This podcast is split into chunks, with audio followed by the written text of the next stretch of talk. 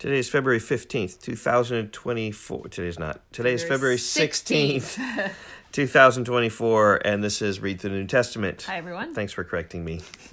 I always struggle with the dates. And uh, today we're reading uh, Luke chapter 14, and uh, then we're also going to read the first chapter of Second Timothy, and we'll intro Second Timothy when we get there for a little bit.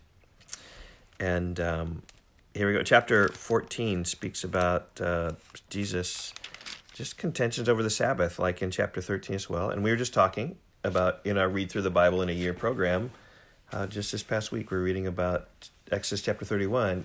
If you don't keep the Sabbath, if you work on the Sabbath, the death penalty, death penalty is what God tells Moses Yeah. to write down. So it was a serious problem if they broke the Sabbath. Yeah. And these Pharisees and religious leaders took it seriously and thought Jesus was um, pretty disobedient to go and break the Sabbath. And, Yeah. But he he did it pretty. He did it with purpose.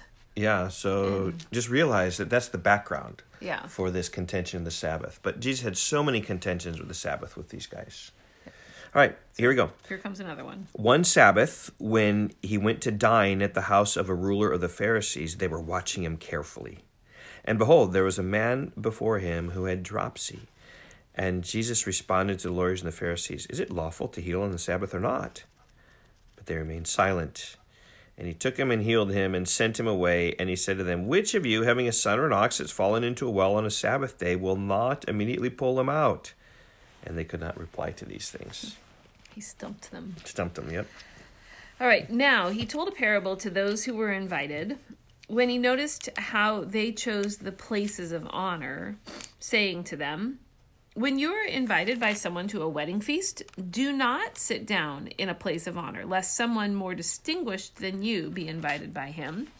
And he who invited you both will come and say to you, Give your place to this person, and then you will begin with shame to take the lowest place. But when you are invited, go and sit in the lowest place, so that when your host comes, he may say to you, Friend, move up higher. Then you will be honored in the presence of all who sit at the table with you. For everyone who exalts himself will be humbled, and he who humbles himself will be exalted. He said also to the man who had invited him, When you give a dinner or a banquet, do not invite your friends or your brothers or your relatives or your rich neighbors, lest they also invite you in return and you be repaid. But when you give a feast, invite the poor, the crippled, the lame, the blind, and you will be blessed, because they cannot repay you, for you will be repaid at the resurrection of the just. When one of those who reclined at table with him heard these things, he said to him, Blessed is everyone who will eat bread in the kingdom of God. But he, that's Jesus, said to him, A man once gave a great banquet and invited many. And at that time, at the time for the banquet, he sent his servants to say to those who had been invited, Come, everything is ready now. But they all alike began to make excuses. The first said to him, I've bought a field and I must go out and see it. Please have me excused. And another said, I have bought five yoke of oxen and I and I go to examine them. Please have me excused. And another said, I've married a wife and therefore I cannot come. So the servant came and reported these things to his master. Then the master of the house became angry and said to his servant, Go out quickly to the streets and lanes of the city, and bring in the poor, and the crippled, and the blind, and the lame. And the servant said, Sir, what you have commanded has been done, and still there is room. And the master said to the servant, Go out to the highways and hedges, and compel people to come in, that my house may be filled. For I tell you, none of those men who were invited shall taste my banquet. A song is coming to mind. Yes, I there's an cannot old- come to the banquet. Yeah, there's, I don't know if anybody knows that song. okay. It's I bought me a wife. I have. Mar- I have married a wife and have bought me a cow. That's better than the other way around. yeah, that's for sure. Okay. Uh, maybe you can ask your parents. They may have heard that song. They might have. It's from come. like the '60s or something. I know, but you and I both know it, and Yep. your parents will certainly know it, guys. Okay, uh, verse twenty-five. So so far we've had Sabbath issues, and then wedding feasts, banquets, feasts, and how to act and respond. Uh, verse twenty-five. Now great crowds accompanied him, and he turned and said to them, If anyone comes to me and does not hate his own father and mother and wife and children and brothers and sisters, yes, even his own life, he cannot be my disciple. You got to deny yourself. Whoever does not bear his own cross and come after me cannot be my disciple. For which of you, desiring to build a tower, does not first sit down and count the cost, whether he has enough to complete it?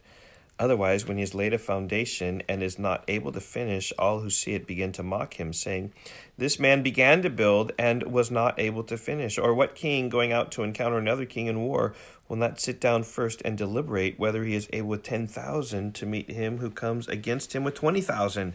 And if not, while the other is yet a great way off, he sends a delegation and asks for terms of peace. Therefore, any of you who does not renounce all that he has cannot be my disciple. Hmm. Salt is good. But if salt has lost its taste, how shall its saltiness be restored? It is of no use either for the soil or for the manure pile. It is thrown away. He who has ears to hear, let him hear. I have no idea why he just turns to talk about salt, but he does. I don't know. I think it's because Luke is just capturing events kind of as they come, not so concerned about literary correctness or unity or things like that. He just recorded Just what John was doing. An account. Yep. Okay, Second Timothy. Um, and the idea here, uh, as we just surveyed in class just a little bit, is the whole idea of fight the fight and fan the flame and fight the fight. Okay, again, this is Paul writing to Timothy, his son or student. Spiritual in the faith. son, yeah. Um, and Timothy is a pastor in Ephesus. Ephesus, Paul's in prison in Rome. Rome. and uh, he's given him kind of just the final words before Paul is going to die. We'll see that in chapter four. He's already being poured out as a drink offering, is what he says. But Timothy's just saying, "Hey, you're a young man, but just, just you know, fan the flame of what what you have, and go after ministry and pursue it." And then there's false teaching in here, but a lot of it, chapter two through four, is about fighting the fight, which Paul fought. First Timothy four, Second Timothy four, seven. So here we go. Fan the flame. Uh, just catch, listen for that phrase. It's going to come here in our reading today. Fan the flame.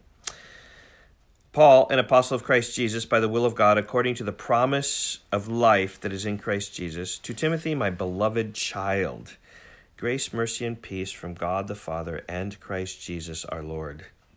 I thank God, whom I serve, as did my ancestors, with a clear conscience, as I remember you constantly in my prayers, night and day. As I remember your tears, I long to see you, that I may be filled with joy. I am reminded of your sincere faith, a faith that first dwelt in your grandmother Lois and your mother Eunice, and now I am sure dwells in you as well. For this reason, I remind you to fan into flame Ding, ding, ding. the gift of God, which is in you through the laying on of my hands.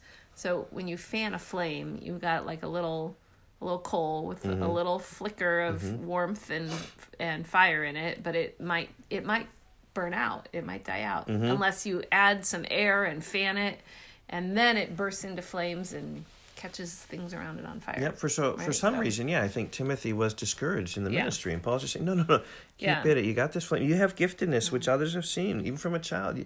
So Mm-hmm. so be active and pursue and be filled with zeal for the Lord. Yeah, and do things that help fan the flame in you. Yeah. Because he's yeah he's telling. Well, it's going to be discouraged. All these false teachers he's facing, and we're going to see how he's supposed to deal with this. It's It's it's, hard. hard. Pastoral ministry it's is very hard. hard. and a lot of people do let their flame die out Yep. and give up. Yep. Um, okay, so he says, verse 6 um, fan into flame the gift of God which is in you through the laying on of my hands.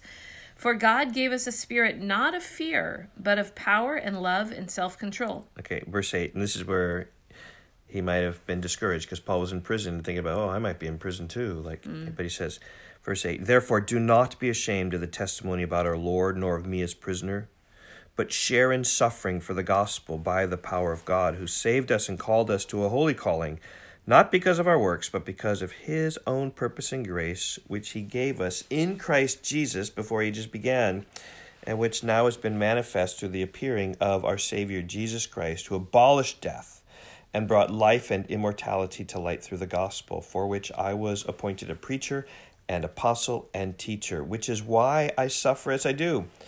But I am not ashamed, for I know whom I have believed, and I'm convinced that he is able to guard until the day what has been entrusted to me. Follow the pattern of sound words that you have heard from me in the faith and love that are in Christ Jesus. By the Holy Spirit who dwells within us, guard the good deposit entrusted to you. You are aware that all who are in Asia turned away from me, among whom are Phygelus and Hermogenes. May the Lord grant mercy to the household of Onesiphorus, for he often refreshed me and was not ashamed of my chains. But when he arrived in Rome, he searched for me earnestly and found me. May the Lord grant him to find mercy from the Lord on that day and you well know all the service he has rendered at Ephesus. Yep. All right. Yeah, that's it. We're done. We'll see you tomorrow. Um, yep. All right. And so just that chapter one there is Paul kind of um, just reminding Timothy why he's writing, Yep. right? Yep. Fan the flame and um, don't be ashamed of imprisonment or suffering for the sake of Christ. Jesus suffered, and we will suffer too. Ooh, so fan the flame and don't be ashamed. I like that. That's really good. Okay. Bye bye. Bye.